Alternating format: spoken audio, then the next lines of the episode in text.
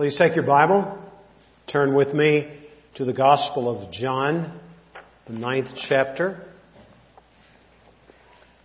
And we're going to reread the passage that we looked at in detail last week and let it serve as a beginning point for the morning message that I believe you will find very relevant to your life. John chapter 9 verse 1. And as he passed by, he saw a man blind from birth. And his disciples asked him saying, Rabbi, who sinned, this man or his parents, that he should be born blind? Now let me stop here a moment and take note of the fact that the conventional wisdom of the day of Christ and his disciples about people who were still in the womb was that people in the womb could actually sin. The illustration which was used by many of the rabbis of the day was that of Esau and Jacob in their mother's womb. Genesis 25 talks about how they were tussling with each other, wrestling with each other, and the pundits, the rabbis said it was Esau's attempt to kill Jacob, so he was guilty of murder while he was still in the womb. Well, that's a stretch for sure, but it, that gives us some insight as to why this question is asked by the disciples of Christ regarding this man who was blind from birth as to whether he sinned or his parents sinned because it was common for people to think in Israel at this time that all sickness was the result of sin. A different twist to this situation was that due to the influence of Greek thought, and if you know anything about Greek philosophy, it can trace its roots, to Eastern religion, primarily Hinduism, which believes in the immortality of the soul. That simply means that people pre-exist before they are born in their mother's womb through conception, and they will continue ex- exist beyond this life. And the result of that would be that this life is preparatory for the next life. Not the next life as we think of the afterlife, as the Bible teaches. Men live once, women live once, they die, they come to judgment. But in the sense that they would migrate into deeper perfection. That was part of the background here of this kind of thinking. And then Jesus answers in verse 3 It was neither that this man sinned, nor his parents, but it was in order that the works of God might be displayed in him. Thank you, Jesus, for correcting our thinking. Great insight you give us in that, that many people who are sick, even with congenital illness like this man had, are allowed to be sick in order that the works of God might be displayed in them and that God might be glorified in them. Verse 4, Jesus says, We must work the works of Him who sent me as long as it is day, night is coming, when no man can work. While I am in the world, I am the light of the world. The word guru comes from the Sanskrit word which means dispeller of darkness. Jesus is the ultimate guru. He dispels darkness. He will clear up our minds, I believe, today where there is darkness in terms of misunderstanding, lack of understanding as it relates to the whole matter of evil and suffering. This is a tough tough subject to take on. And there are no pat answers to it.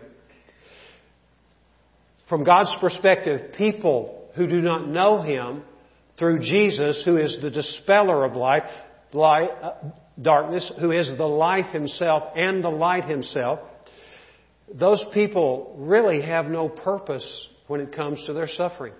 There's no real answer that works. In fact, listen to what is written in a book called The Problem of Pain.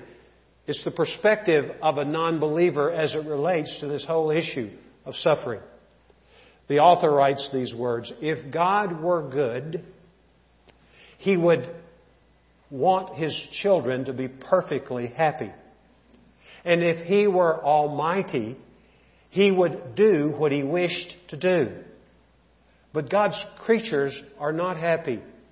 Therefore, God it lacks either goodness or power or both. That is the problem of pain in its simplest form from a worldling's point of view. Fortunately for us, as we look at the person of God, represented in the person of Christ, and then look at what the Bible teaches about this whole issue of why we suffer, why there is evil in the world, why there is pain in the world, we can begin to get some clarity. We might not have all of our questions asked that we ask answered, but we will have perspective that will enable us to live in a purposeful manner. Well, let me pause here just a moment and take note of the fact that the Bible teaches us that there was an intrusion of an alien who was the epitome of evil into God's good world. We know him as Satan. And we know what he did. Satan tempted Adam and Eve to sin. They took the bait. And the result was that ever since Adam and Eve sinned, every human being, with the exception of Jesus Christ, was born in sin in the sense that was person is born with a sinful nature. We come to sin by natural inclination. And so we understand that this intrusion of the alien Satan who is evil and his apparent success in tempting Adam and Eve to sin and their falling into sin. Other sins cause trouble in this world. Other sins even cause sickness in the world. Innocent people, as we would describe them, become the objects of suffering because of what others have done. And by the way, people become people who suffer because of things we say and we do as well. We live in a fallen world. Also, we live in a world with a fallen environment. Before Adam and Eve sinned, there were no hurricanes, there were no tornadoes, there were no tsunamis, there were no earthquakes, there were no natural disasters. This is why in the book of Romans, chapter 8, verse 19, Paul talks about the impending return of Christ and what will happen. And he says this, he says, the creation eagerly awaits the revelation, the revealing of the sons of God, the true believers, eagerly awaits.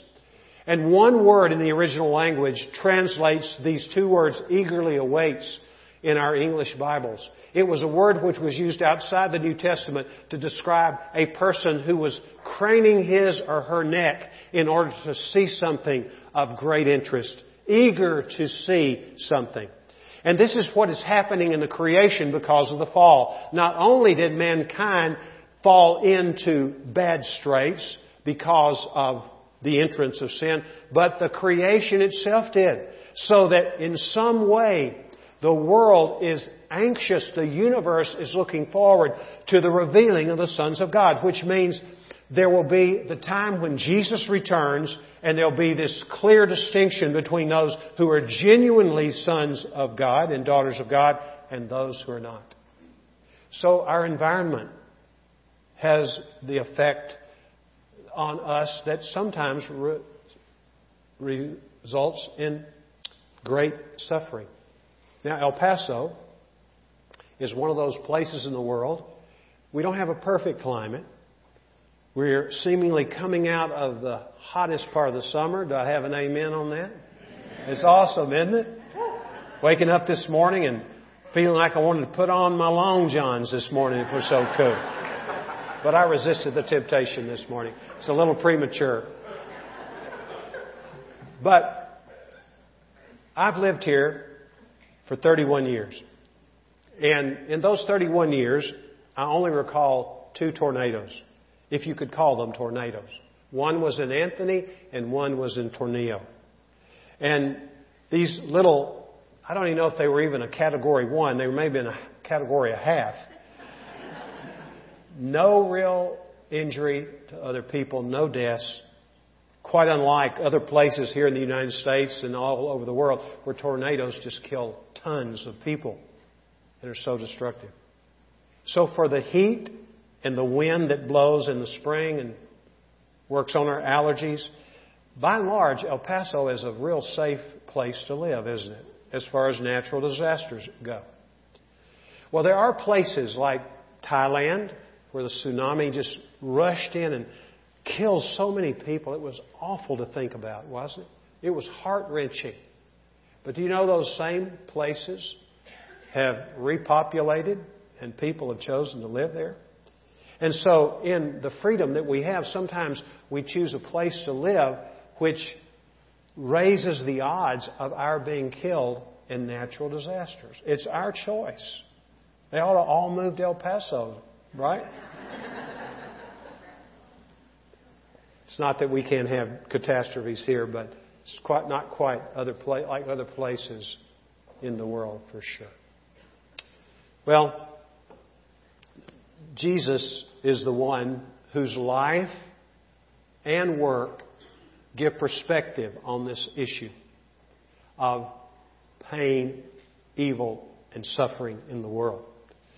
And we're going to look at two main ideas, and they are, I believe, stated, one specifically and one suggestively in Hebrews chapter 12. If you turn to Hebrews chapter 12, if you lost your place there. The first lens through which we are to view suffering, personal suffering or global suffering, suffering in general, is through the lens of the work of Jesus Christ as He suffered on the cross. Let me pause here once more and reflect on something which was said by a Hindu. Remember, Hindus believe in a series of migrations back to the Godhead, and sometimes people go backwards because of their failure to do what they should do in a particular period of migration back to the Godhead. And this Hindu, when he was told about the life of Jesus and studied the life of Jesus, this is what he said about Jesus. Jesus must have been a terrible sinner in his previous birth because he is such a terrible sufferer in this one. That's the mentality. Jesus was a terrible sufferer. And in a sense, he became a terrible sinner. Now listen to what I'm saying. We know the Bible says that God made Jesus, who knew no sin, to become sin on our behalf in order that we might be made the righteousness of God in Christ. So Jesus became sin. It was as if he had sinned. He did not sin, but it was as if he had sinned in the program of God to redeem us and save us and give us a relationship with him that's an eternal relationship. He poured all of his wrath out on the Lord Jesus Christ. But Jesus never sinned. This is the dilemma of people who think in Eastern terms as far as religion is concerned. But look at verses 1 and 2 of Hebrews 12, and in so doing, we're going to consider the work of Jesus Christ as He suffered on the cross for our sin. Verse 1. Therefore, since we have so great a cloud of witnesses surrounding us, let us also lay aside every encumbrance and the sin which so easily entangles us. Probably the sin in question is the lack of faith, because the previous chapter is the great statement of the people who had such terrific faith. And the Bible says in Romans chapter 14, the last verse, whatever is not from faith is sin. The root of all sin is unbelief. So probably that is the sin which is mentioned here, which so easily entangles. And notice what the writer of Hebrews says in the last part of verse 1. And let us run with endurance the race that is set before us. The word translated let us run, only one word in the original language, let us run. That word is a word which means let us keep on running. There will never be a moment, as long as we draw breath in this life, as we follow Christ, that we will not be in the race. And it's a race that has been marked out for us, and it's an endurance race. A friend of mine once said, Mike, the Christian life is not a sprint, it is a marathon. We're in this for the long haul. And we continue to throw off those things which hinder us and the sin which so easily entangles. And we are people who do verse 2. Fixing our eyes on Jesus, the author and perfecter of faith, who for the joy set before him endured the cross. That's an understatement. Despising the shame and sat down at the right hand of the throne of God. The pain of Christ was excruciating. Probably you know our English word excruciating actually is derived from the word crux, which is the Latin word for cross. Jesus defined what excruciation is by dying on the cross. And we look at our suffering, if we're wise, through the lens of Christ's suffering upon the cross. George MacDonald, who was the mentor of C.S. Lewis, wrote these words about Jesus' death. He said, The Son of God suffered unto, and he calls it properly, the death, not that men might not suffer, but that their sufferings might be like His. We who know Jesus, we are to fix our eyes on Jesus. This is, in a sense, the final solution to our trouble with suffering. Not to the elimination of suffering. That's not the point. It's going to be part of our lives in one form or another, to one measure or another, until we leave this life. But the solution is we keep our eyes on Christ, not on the circumstances, and we watch how Christ died.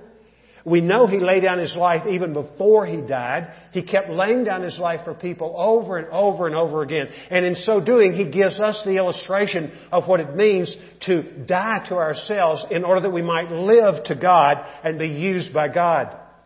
And amazingly, when we do that kind of living, we find it something that can be endured. And the endurance of that is purposeful.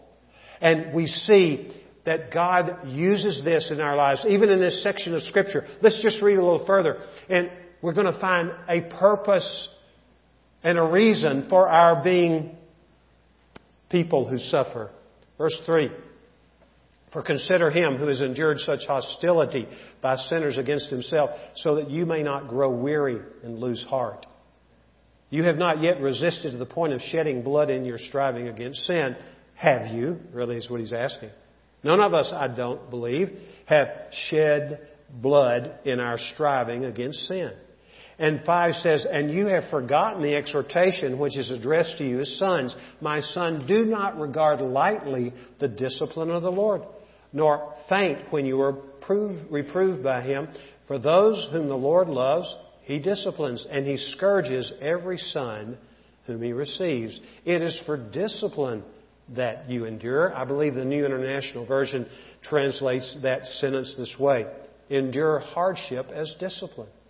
So, whatever hardship comes into our lives, because of our association with Jesus Christ, we are children of God through Jesus Christ. We are joint heirs with Christ, is what Paul writes in the book of Romans whatever hardship you are going under today, and we have a room filled with people who have some kind of hardship.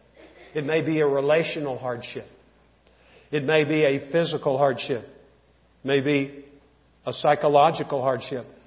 You're going through some hardship. Endure it and see it as discipline. This is a good place for me to stop. Here's one of the reasons that you and I suffer. Correction. We need to be corrected.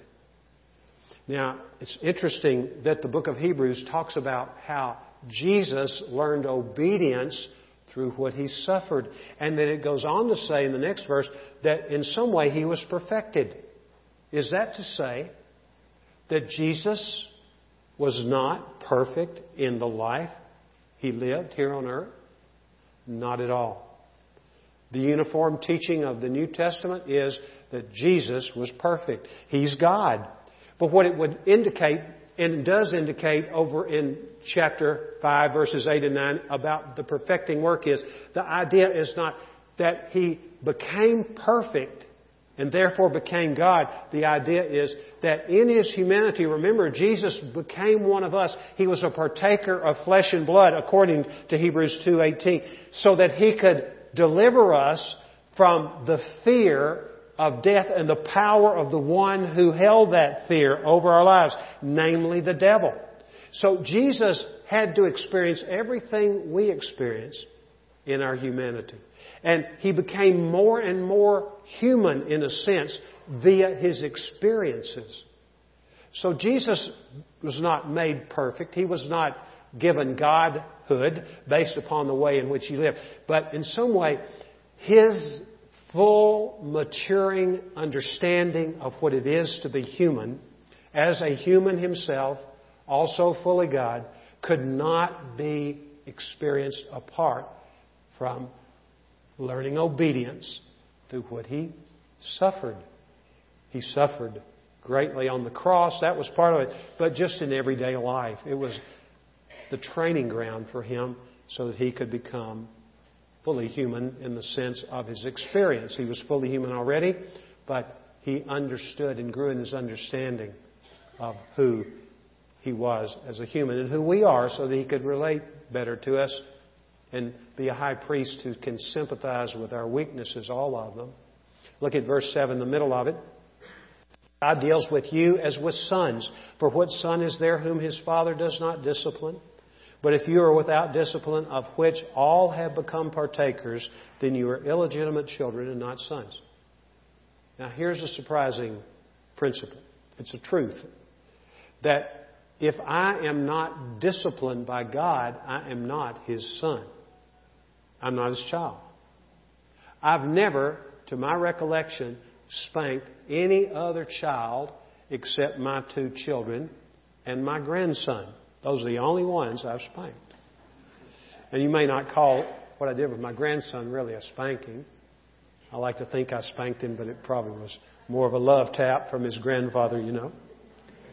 But I love children, and my love for them made me want to help them learn to respond to the authority God had placed over them. Because their relationship to God would be, in some degree, dependent upon their understanding of their need to submit to His authority, and that I had been placed in their lives as God's authority figure, as head by wife. And we both exercise corporal discipline to our children because we knew they needed it. And we did it in love, most of the time anyway. And so God always does it in love.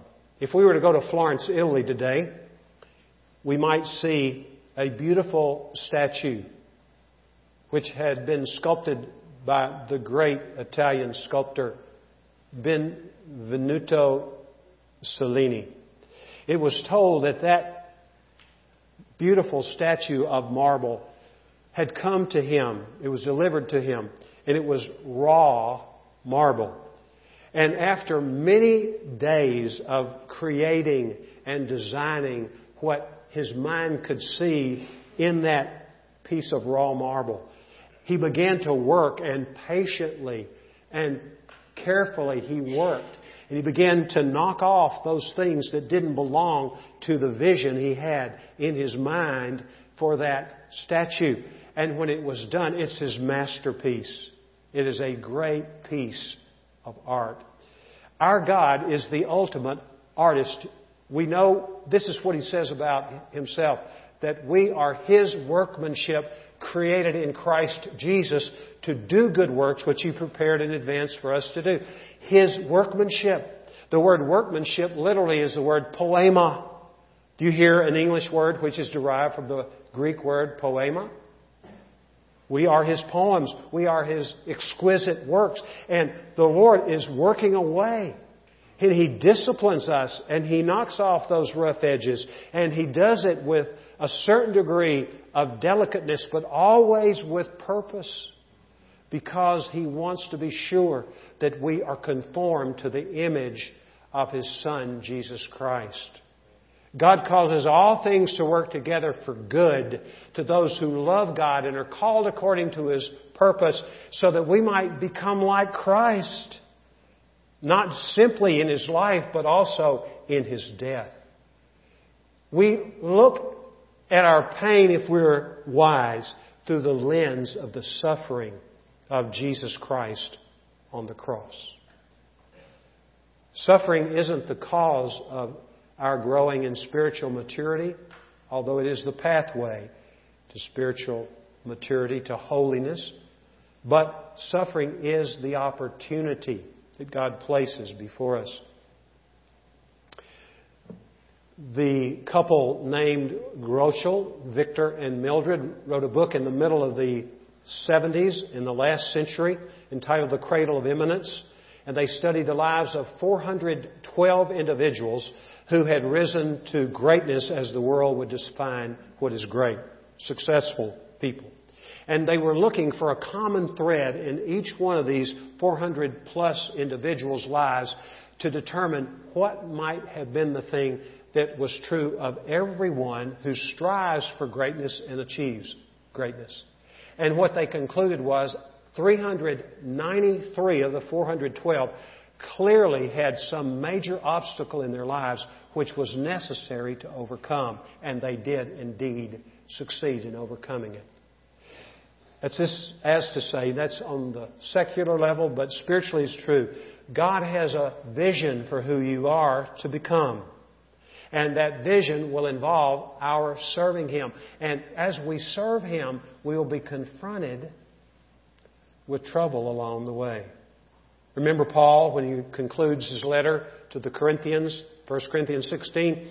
He's writing from Ephesus and he says there are many opportunities. A great wide door for effective service has opened to us here. We're going to stay a while. And by the way, there are many opponents. What we can be sure of is when we are fixing our eyes on Jesus, we are following Christ. That's what it means to be a disciple. We are following, followers of Christ. And what we find out is the devil doesn't like that much, and he opposes us. Perhaps you know what Paul, rather Peter, says about Jesus in Acts chapter 10, verse 38. He's preaching about Jesus, and he says that God anointed him with the Holy Spirit and with power. And Jesus went about doing good.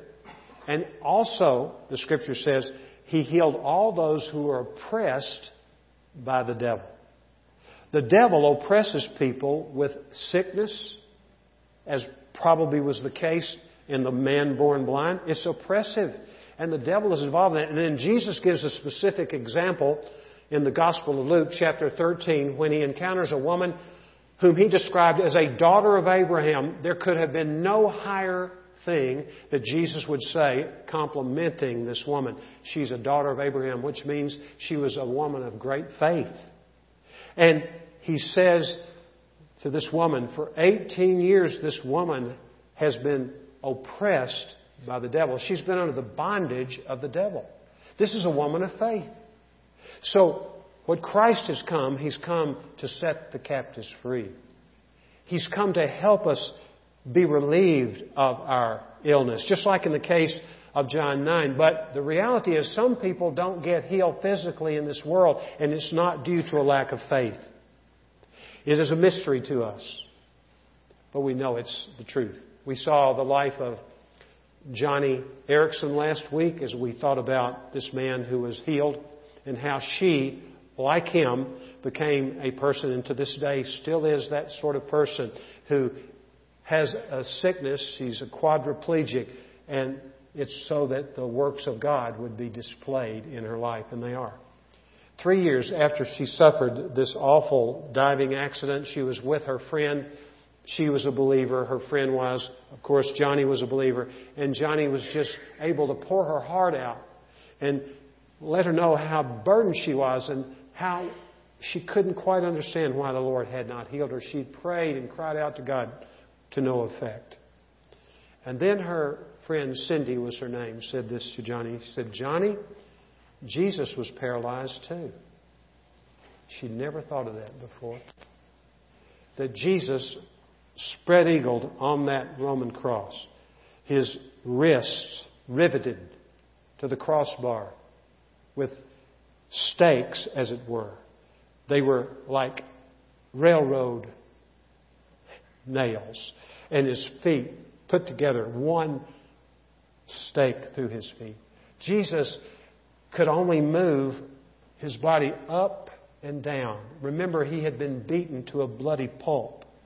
And can you imagine your back rubbing up and down the splinters on such the old rugged cross that we spoke of and singing earlier in this worship service today?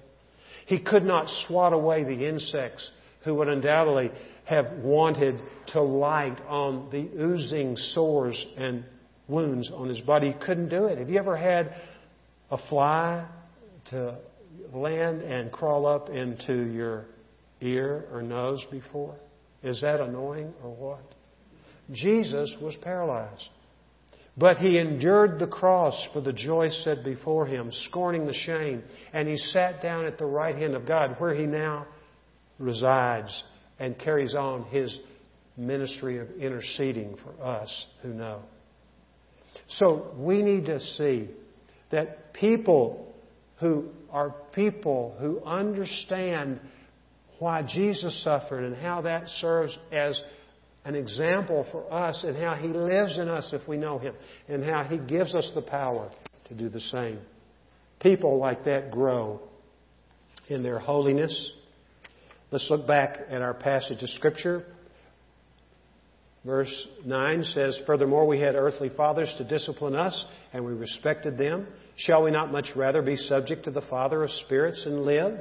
For they disciplined us for a short time, as seemed best to them, but He disciplines us, get this, for our good, that we may share His holiness. All discipline for the moment seems not to be joyful, but sorrowful. It is, isn't it? Are you heavy hearted because of the disciplinary action of God in your life? Certainly it's, it's hard. Yet to those who have been trained by it, afterwards it yields the peaceful fruit of righteousness. What a wonderful outcome. Therefore, strengthen the hands that are weak and the knees that are feeble, and make straight paths for your feet, so that the limb which is lame may not be put out of joint, but rather be healed. Pursue peace with all men and the sanctification or holiness, depending on the translation, without which no one will see the Lord. Do you think it's important that we get sanctified? Do you understand that part of the way that the Lord sanctifies us is through our pain, properly responded to? Now look at what verse 15 says. See to it that no one comes short of the grace of God, that no root of bitterness springing up causes trouble, and by it many be defiled. Now, why does the writer insert this sentence in this discussion of discipline? Probably you have an idea. Because there is the temptation in our lives when we are suffering to blame God and be negative toward God. It is a natural response. I have done it, and probably you have too. But to do so is to miss the point of God's allowing us to suffer. He allows us to suffer in order that we can be corrected, but here's the other thing so that we could be connected to people. Do you know that people who understand the purpose of suffering in their lives from God's point of view, they see it through the lens of the death and awfulness of Christ on the cross? They are people who know that their God is the God of all comfort, who comforts them in their affliction, in order that they too can be used by God to comfort others in their affliction. I love to watch this work. I happen to have some information that you may not have about certain people in our church. And one of the things I see often is people who have been wounded and they have not sold up and been accusatory toward God. They have grown to the point where they see the hand of God in their sickness or their trouble. And they see that God is fashioning them into the image of Christ, and they let Christ work through their lives, and they come alongside and they love on people in a way that nobody else can because they have been comforted by the Comforter. Tim Hansel tells the story in his book, You Gotta Keep Dancing, about a woman by the name of Mary Moore. This woman was taking a shower and she had the warm water on. It felt so good. She'd been working. She was getting clean. And all of a sudden, she made a quick move and she slipped. And as she slipped, her arm hit the, the handle that was the hot handle and it just turned it all the way around and it just scalded her. She was injured. She couldn't get up. There was no one in the house who could hear her cry and she sustained second and third degree burns. She found herself in a burn unit it was not long after she arrived there, and she was in a lot of pain and was feeling very sorry about her situation. And there was a man who was simply known as Sarge there, who had been there for months. And he'd been away from his family. His wife had graduated from college. He hadn't seen his children except sporadically. But when he came into her area, he brought her coffee. He said, Can I bring you some juice? Can I change the channel on the TV? This is before the time of remote control. He did whatever he could to make her comfortable. And here this man, she said, this is her story, Mary Moore's story. This man she knew as Sarge was a man who had been obviously scarred much worse than she. But he had learned the secret that God had allowed his difficulty in order that God could comfort him and he could connect with her and others, not just people who've been burned, but people who are hurting. And that's another re- reason God allows these things. First of all, why? To connect us, correct us rather, where we need correcting and become more holy, therefore more useful to God, but also to connect us with people who are hurting.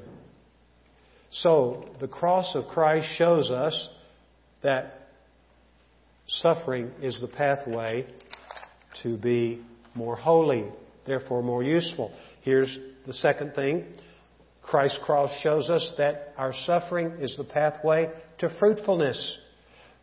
Service in the body of Christ is always something that's connected to suffering eventually. Jesus says in Mark 10:45, he says about himself, even the Son of Man came not to be served, but to serve and to give his life a ransom for many. The ultimate act of service on Christ's part was when he laid down his life for you.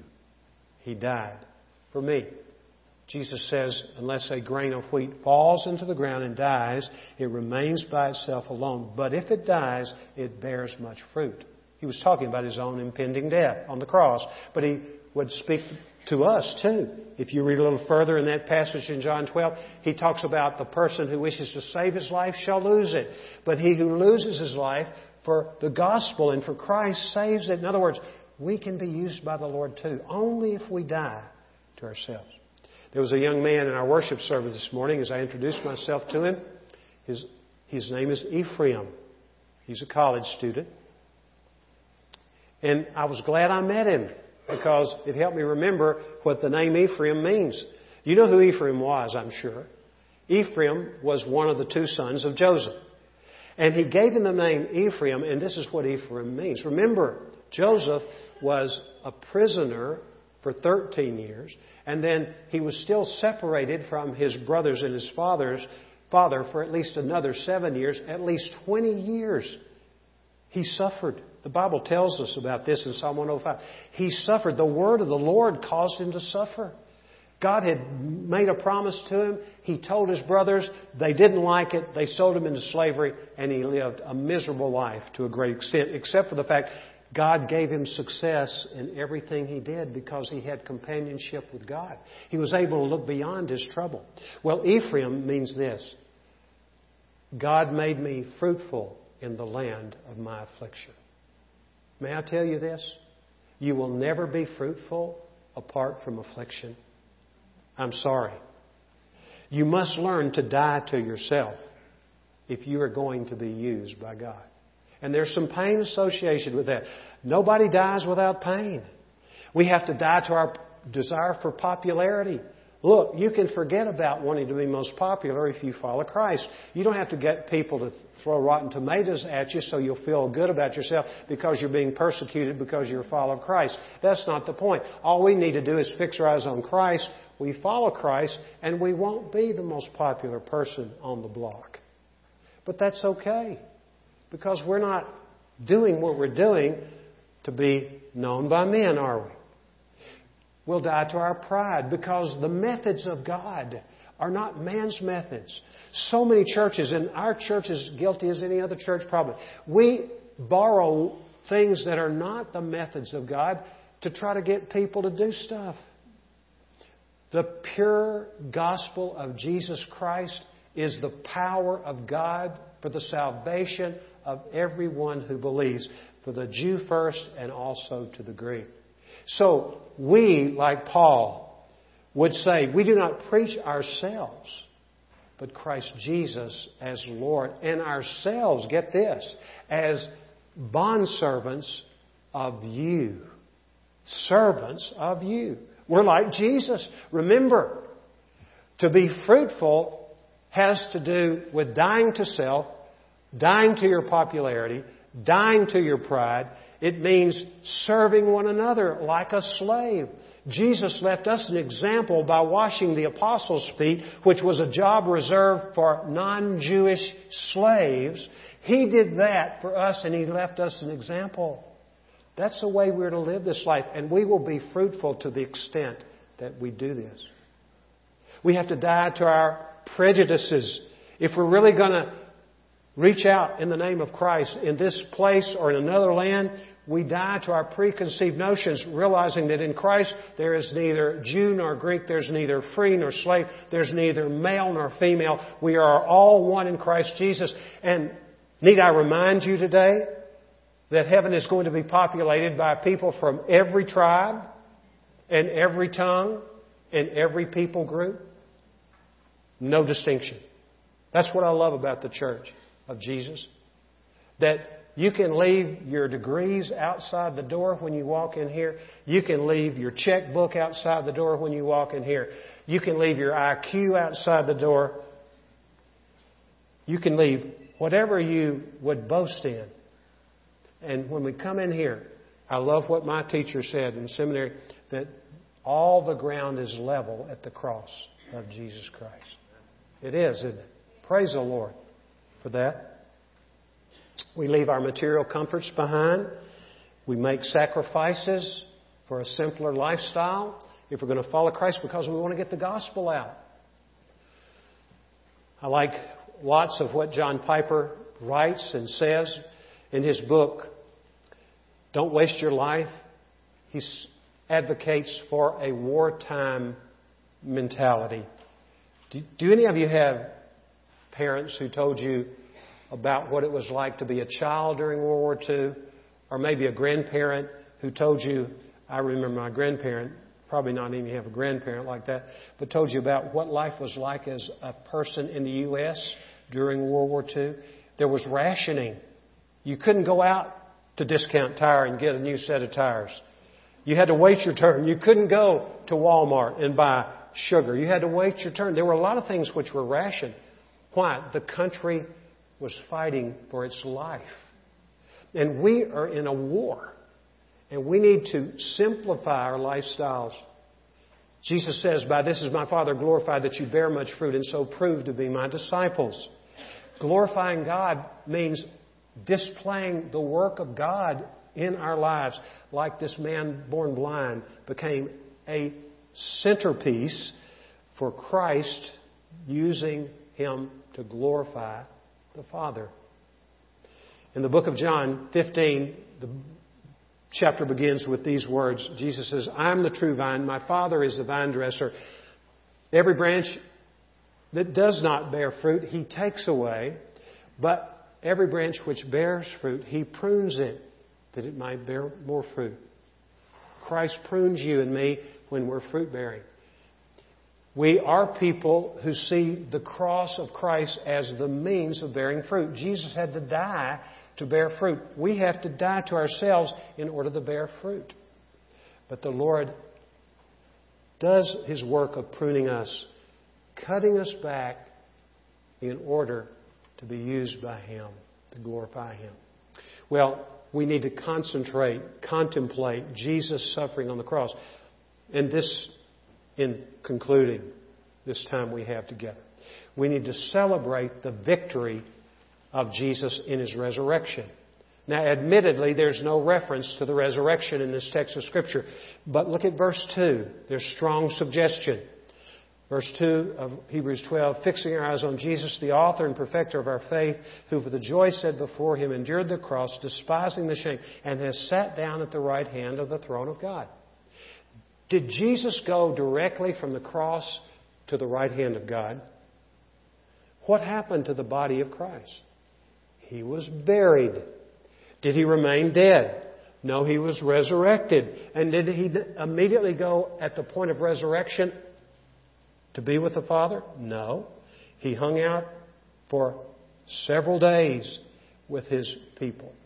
And he shared with them his vision of what he wanted them to do.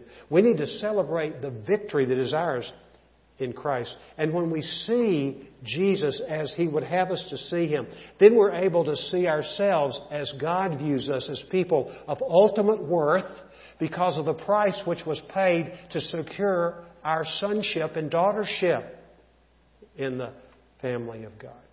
Listen to what Paul writes in the book of Philippians. Rejoice in the Lord always. I will say it again. Rejoice. The Lord is near. The Lord is near. That's something to rejoice about. Because the psalmist says, In your presence there is fullness of joy. In your right hand there are pleasures forevermore. Where is their real joy? It's in the presence of Jesus. Where is Jesus? Jesus is near. He's even more than that. He's in us if we know Him. And we have what we need for joy. The Holy Spirit indwells us, and among the expressions of the fruit of the Spirit is joy. He's in us. And then in Romans 5, Paul says this Therefore, having been justified by faith, we have peace with God through our Lord Jesus Christ. Therefore, we exalt, listen to this, we exalt in our tribulations. Do you do anything like that? It means we praise the Lord for our trouble. Well, before you knock it, try it and watch what happens. You will be transformed, and the devil will be sent packing that's the way we resist the devil so that he will flee from us. And he goes on to say, not only do we exult in our tribulations, but we also know that tribulations produce endurance. Remember, we've got to endure. It's not a sprint, it's a marathon. We keep on running the race until we draw our last breath. And endurance results in proven character, the character of Christ and proven character, hope. And hope does not disappoint because the love of God has been poured out in our hearts by the Holy Spirit. And by the way, the word translated poured out clearly means poured out and it's never going to be empty. Our hearts aren't of the love of God because God Himself lives in us and He is love. What a great gospel we have. As we finish this morning, I'm going to read four verses from the book of Romans, chapter 8. Let's remember if we're going to understand and deal with our suffering, we have to look at it through the lens of Christ suffering on the cross for our sin. And that will lead to spiritual maturity and that will lead to fruitfulness that glorifies God. And then, secondly, we're going to have to look at our suffering through the lens of celebrating the resurrection of Jesus Christ and the joy associated with that. Romans 8, 14 through 18. For all who are being led by the Spirit of God, these are sons of God. For you have not received a spirit of slavery, leading to fear again, but you have received a spirit of adoption as sons, by which we cry out, Abba, Father.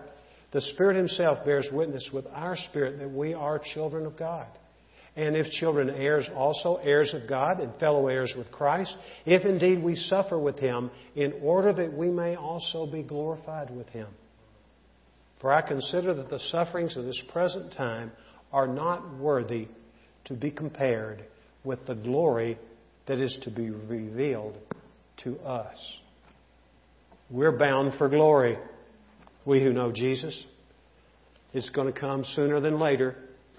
It's going to be a great reunion we're going to have there with those who preceded us in Christ and to see Jesus face to face. Unbelievable. That is what we have to look forward to. Meanwhile, we are to be men and women who trust the Lord to use suffering in our lives to make us more like Christ. Let's pray. Father, thanks for the day, for the opportunity to worship you with the brothers and sisters in Christ. We do pray that you'll help us to take these things and sort them out and really be encouraged to focus on you, Lord. In Jesus' name I ask this. Amen. God bless you. I hope you have a great week.